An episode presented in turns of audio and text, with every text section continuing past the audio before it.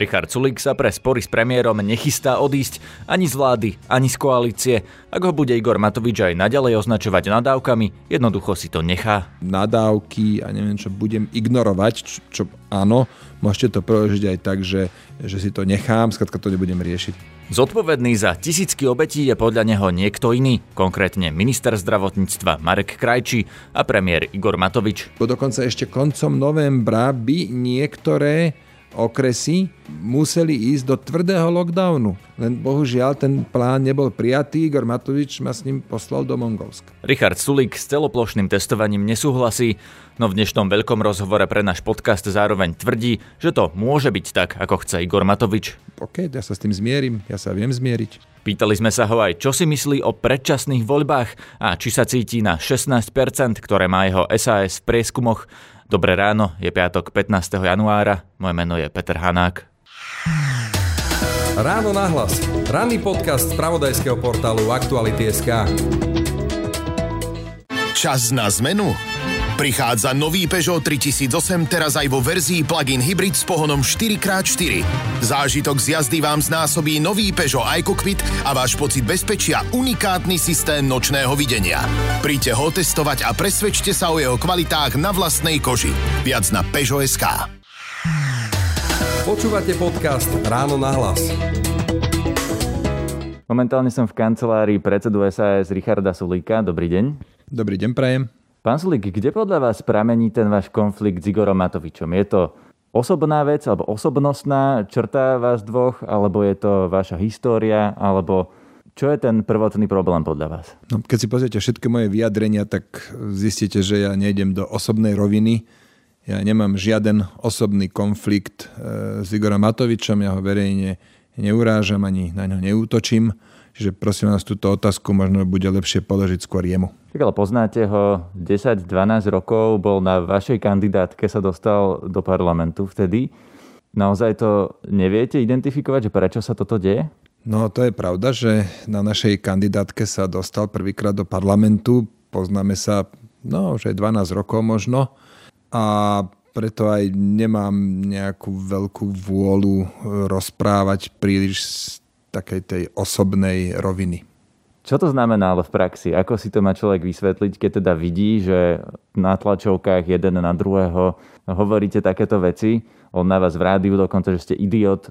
Ako to má ten volič čítať, ten konflikt? Ja keď som šiel na tento rozhovor s vami, tak sa ma taxikár opýtal, či vnímam ten konflikt medzi vami a pánom Matovičom len ako predstieraný. Čiže ľudia tomu chcú rozmieť, že o čo ide. Ja som verejne ani neverejne Igora Matoviča nepočastoval žiadnou e, nadávkou, žiadnym vulgarizmom, preto by bolo dobre rozlišovať. E, áno, ja bránim sa, keď som vystavený rôznym nepravdám, tak samozrejme, že raz za čas sa, sa vyjadrím a, a poviem, ako veci boli, aby ľudia počuli aj ten druhý názor a mohli si spraviť e, z toho nejaký ucelenejší obraz.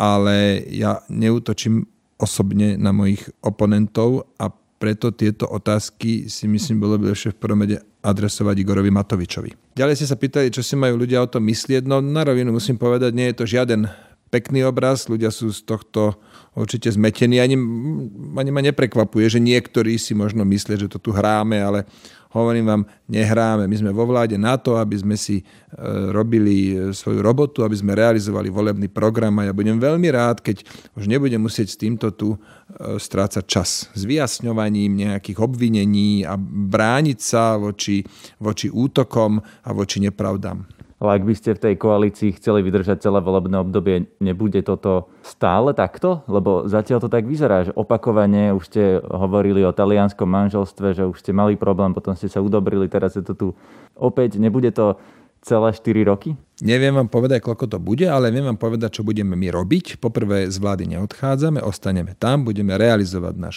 program. V prvom rade budeme realizovať programové vyhlásenie vlády, čiže spoločný program vlády a tak ako doteraz na osobné útoky ja reagovať nebudem a ak budem mať niekedy v budúcnosti pocit, že by som mal niektoré veci uviezť na pravú mieru, no tak opäť zvolám tlačovú besedu tak ako dnes a tam poviem to, čo budem mať na srdci. Takže rozumiem tomu správne, že si to vlastne necháte, ak na vás bude Igor Matovič osobne útočiť aj takýmito v podstate nadávkami a bude vás obviňovať za to, že môžete za smrť mnohých ľudí. Vy si to necháte? No, osobné útoky a nadávky a neviem čo, budem ignorovať, čo, čo áno, môžete to preložiť aj tak, že, že si to nechám, skladka to nebudem riešiť. To, to Slovensko lepšou krajinou kvôli tomuto e, nespraví. Ale ak to budú že, že, že naozaj obvinenia, ktoré sú za čiarou, typu, že ja mám byť zodpovedný za tisícky mŕtvych, tak vtedy sa ozvem, tak ako som sa ozval dnes. Čiže po slovensky povedané, to si nenechám. A vidíte to na naozaj 4 roky vzhľadom na to, že Igor Matovič už rozprával aj o vašom prípadnom odstúpení, teda on vás na to vyzval nepriamo cez e, rádio. Čiže naozaj vy si myslíte, že je realistické, aby ste vydržali v tej vláde tak dlho? Hej, vydržíme, my teda sme už e, si niečo to zažili v politike a e, nezutekáme pri prvom výstrele. Ale aj ten Igor Matovič, keď dobre počúvate, čo on hovorí, tak e, pomedzi všetkými tými útokmi tam kto chce, započuje aj to, že on má odvolávať, nebude, čo je nakoniec veľmi racionálna myšlienka a preto si myslím, že fungovať budeme. Jedného dňa, predpokladám, prestanú Igora Matoviča tieto osobné útoky baviť a potom sa to opäť ten vzťah e, znormalizuje ale potom sa opäť môže pokaziť, ako sa to už stalo niekoľkokrát vo vašej spoločnej histórii. A on je pritom ale váš šéf. On je šéf vlády a on má kompetenciu vás odvolať. Čiže ak Igor Matovič zmení názor, tak vás môže odvolať. V prvom rade Igor, Igor Matovič a ja sme partneri. Sme koaliční partneri v prvom rade a samozrejme, že, že trvám na tom, že sa bude ku mne správať ako k partnerovi. Ja nie som jeho podriadený. On má kompetenciu ma odvolať, keď sa rozhodne ju využiť, tak ju využije. Ale ja nie som jeho podriadený v zmysle, že teraz budem na slovo poslúchať, čo mi on povie. My tu máme nejaký kompetenčný zákon, máme množstvo iných zákonov, sú organizačné poriadky na ministerstvách a toho sa ja budem držať. A, ako som už povedal, v prvom rade ja som Igorovi Matovičovi koaličný partner. Ak by vás odvolal, bola by Saska ďalej v koalícii? Toto je hypotetická otázka. Ak ma odvolá, tak ja si sadnem s mojimi kolegami, my sa poradíme, že ako na to zareagujeme a potom to oznámime svetu. A v tých možnostiach, o ktorých budete hovoriť, bude čo? V tých možnostiach napríklad je aj to, že padne meteorit a už bude po všetkých problémov. Čiže nechajte sa prekvapiť. Je podľa vás aspoň teoreticky možné, a teda bolo by v tých možnostiach, že by tam bola Saska bez vášho vedenia alebo bez toho, aby ste boli ministrom? No je teoreticky možné, že padne ten meteorit a bude po všetkých problémoch, ak padne priamo na Bratislavu. Dúfam, že z tejto odpovede chápete, že vám nechcem na vašu otázku odpovedať. Chápem. Meteoritom môžeme myslieť teoretické predčasné voľby, ktoré chce vypísať opozícia. Oni sa o to snažia. A keď sa pozrieme na prieskumy preferencií, tak eh, keby tie predčasné voľby boli teraz, tak by ste Igora Matoviča porazili. Mali by ste viac percent ako on. V prieskume ako z decembra vám vyšlo dokonca 16% Ako sa na to pozeráte s výhľadom na tie predčasné voľby? Lebo tie by hrali vo váš prospech, teoreticky. Pozerám sa na to s veľkou nedôverou. Ja prieskumom až tak neverím, po prvé. A po druhé, to sú všetko momentálne snímky teraz, tu, dnes. Ale už o rok, o dva môže byť situácia úplne iná. Pripomínam, že v roku 2016 alebo 17 sme mali v prieskumoch raz dokonca aj 18 a e, rok a pol neskôr sme skončili so šiestimi. Čiže opatrne s tými prieskumami, hovorím to celý môj politický život, prieskumy netreba preceňovať. Hovorím to, keď sú prieskumy priaznivé ako dnes a hovorím to aj keď sú na aj keď sú nepriaznivé, že na 5-6%.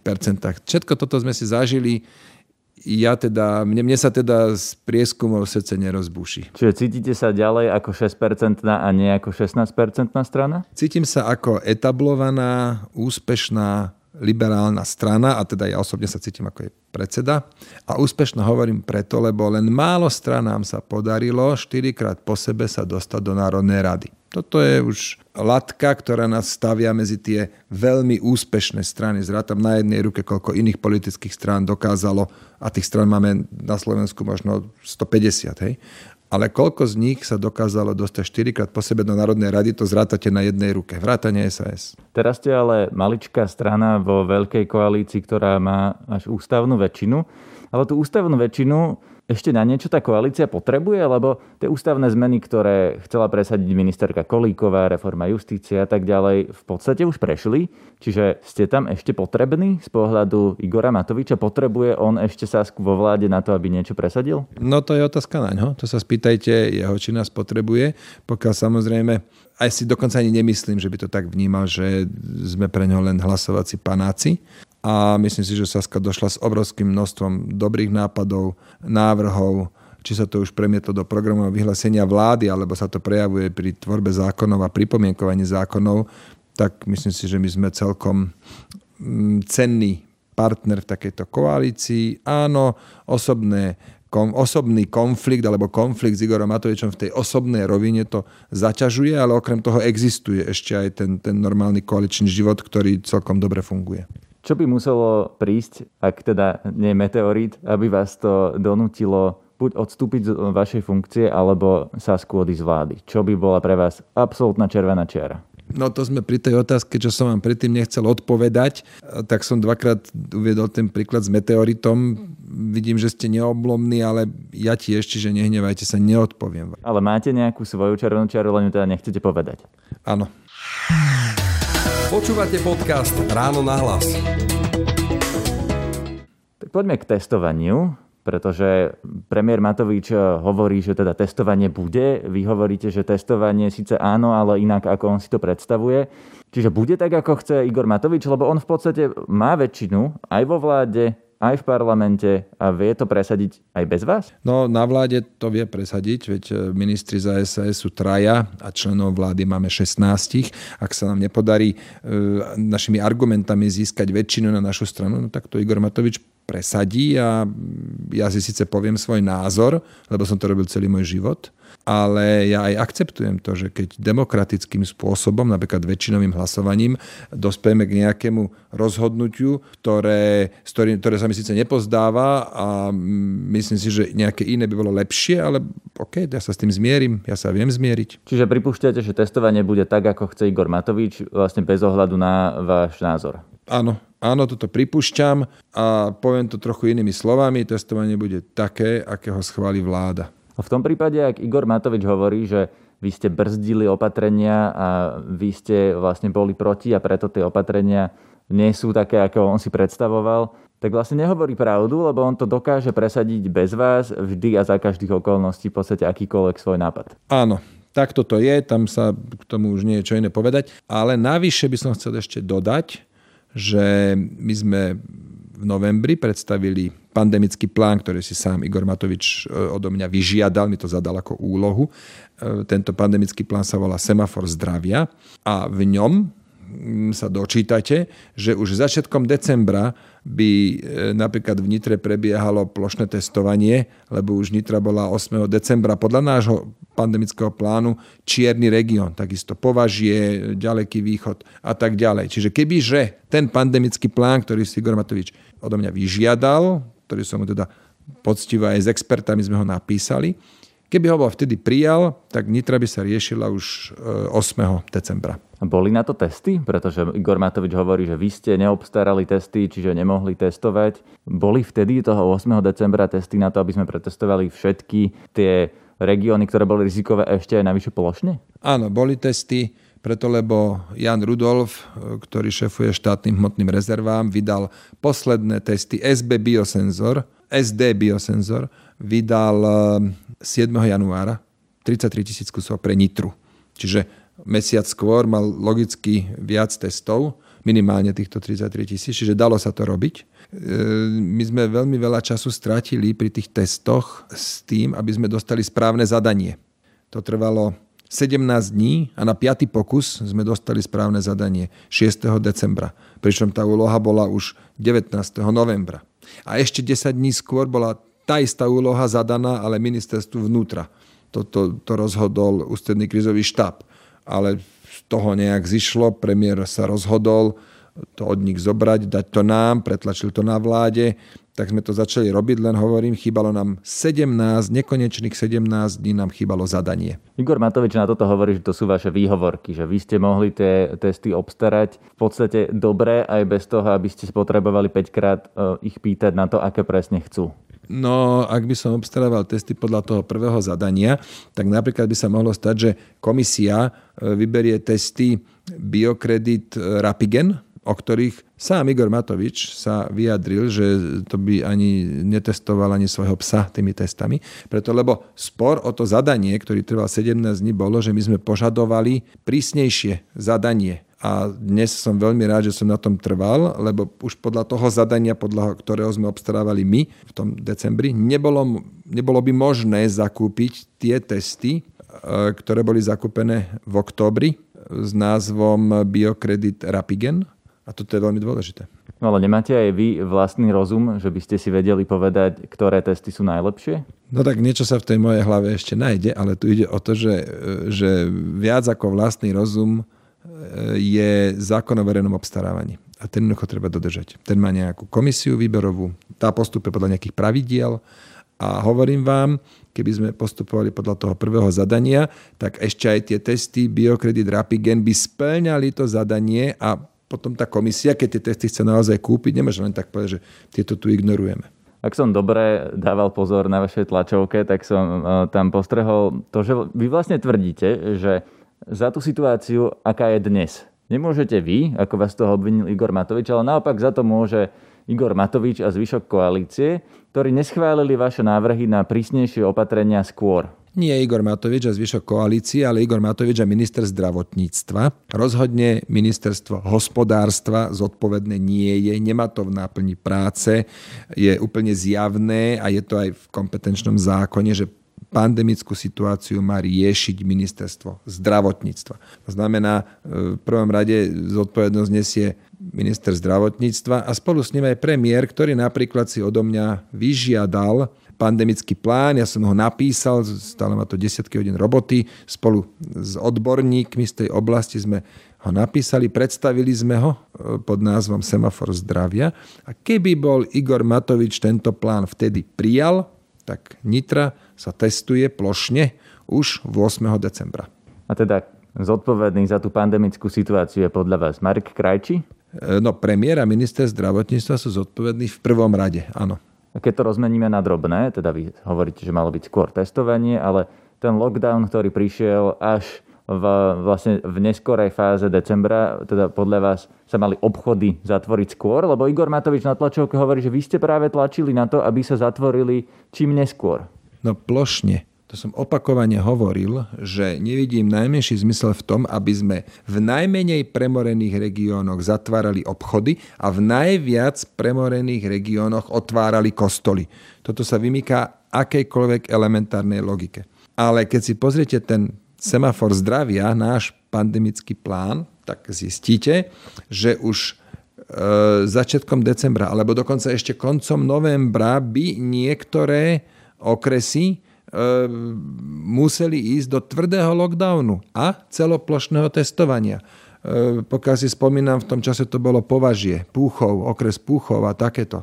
Len bohužiaľ ten plán nebol prijatý, Igor Matovič ma s ním poslal do Mongolska. No a teraz e, tú pandemickú situáciu vidíte ako? Čo je podľa vás realita najbližších týždňov? Bude Slovensko na tom ešte horšie, alebo sa to postupne zlepší len tým lockdownom a testovaním? Ten lockdown už má nejaké účinky, nedá sa povedať, že by teraz sa to rapidne zhoršovalo. Ani sa to rapidne nezlepšuje. To, čo si myslím, že musíme teraz urobiť, je testovať, ale cieľene. Musíme testovať tie ohniská, nie celé Slovensko. Tie rozdiely, aj keď je Slovensko dnes o mnoho horšie na tom, ako bolo v oktobri alebo v decembri a neporovnateľne horšie, ako bolo v apríli, tak napriek tomu existujú stále ešte rozdiely. A nemá zmysel testovať v regiónoch, ktoré nie sú tak silne premorené.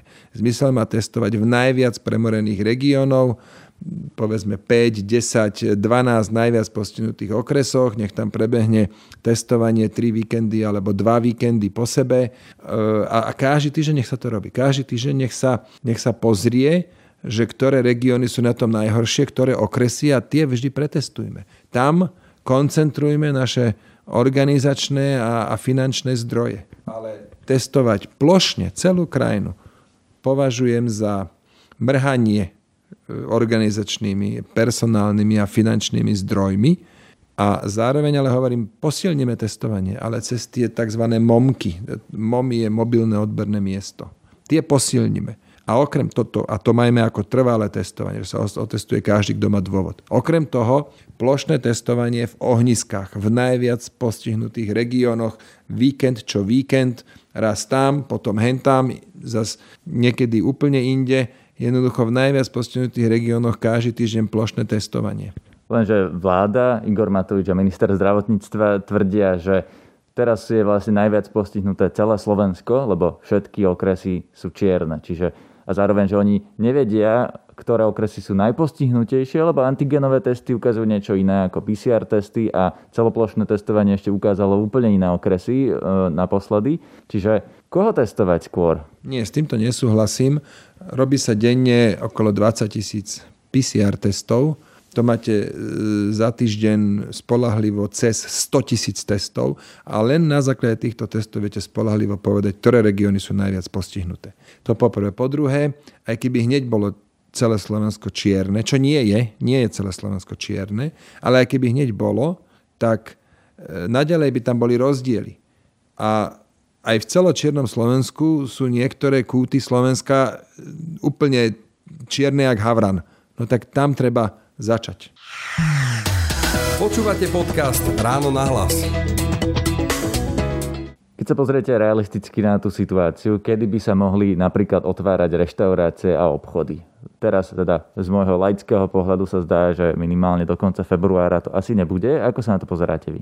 No vidíme, ako sa bude tá situácia vyvíjať. Teraz by som nerobil žiadne prognozy. Teraz naozaj uh, treba počkať, aké výsledky prinesie lockdown, aké výsledky prinesie testovanie v tých regiónoch, alebo uvidíme vlastne, čo vláda schváli, či to bude predsa len silou, mocou, to celoplošné testovanie. To sa musíme najprv nechať prekvapiť. Ešte ma zaujala tá téma testovania vo firmách, ktoré Igor Matovič hovorí, že vlastne už malo byť v decembri, len ste neobstarali testy Teraz hovorí, že by sa to teda malo rozbehnúť u všetkých zamestnávateľov nad 500, ale ak som opäť správne zachytil dnes na vašej tlačovke, tak vy ste povedali, že vy by ste nerád zamestnávali alebo to zaťažovali zamestnávateľov touto povinnosťou, čiže ako to bude?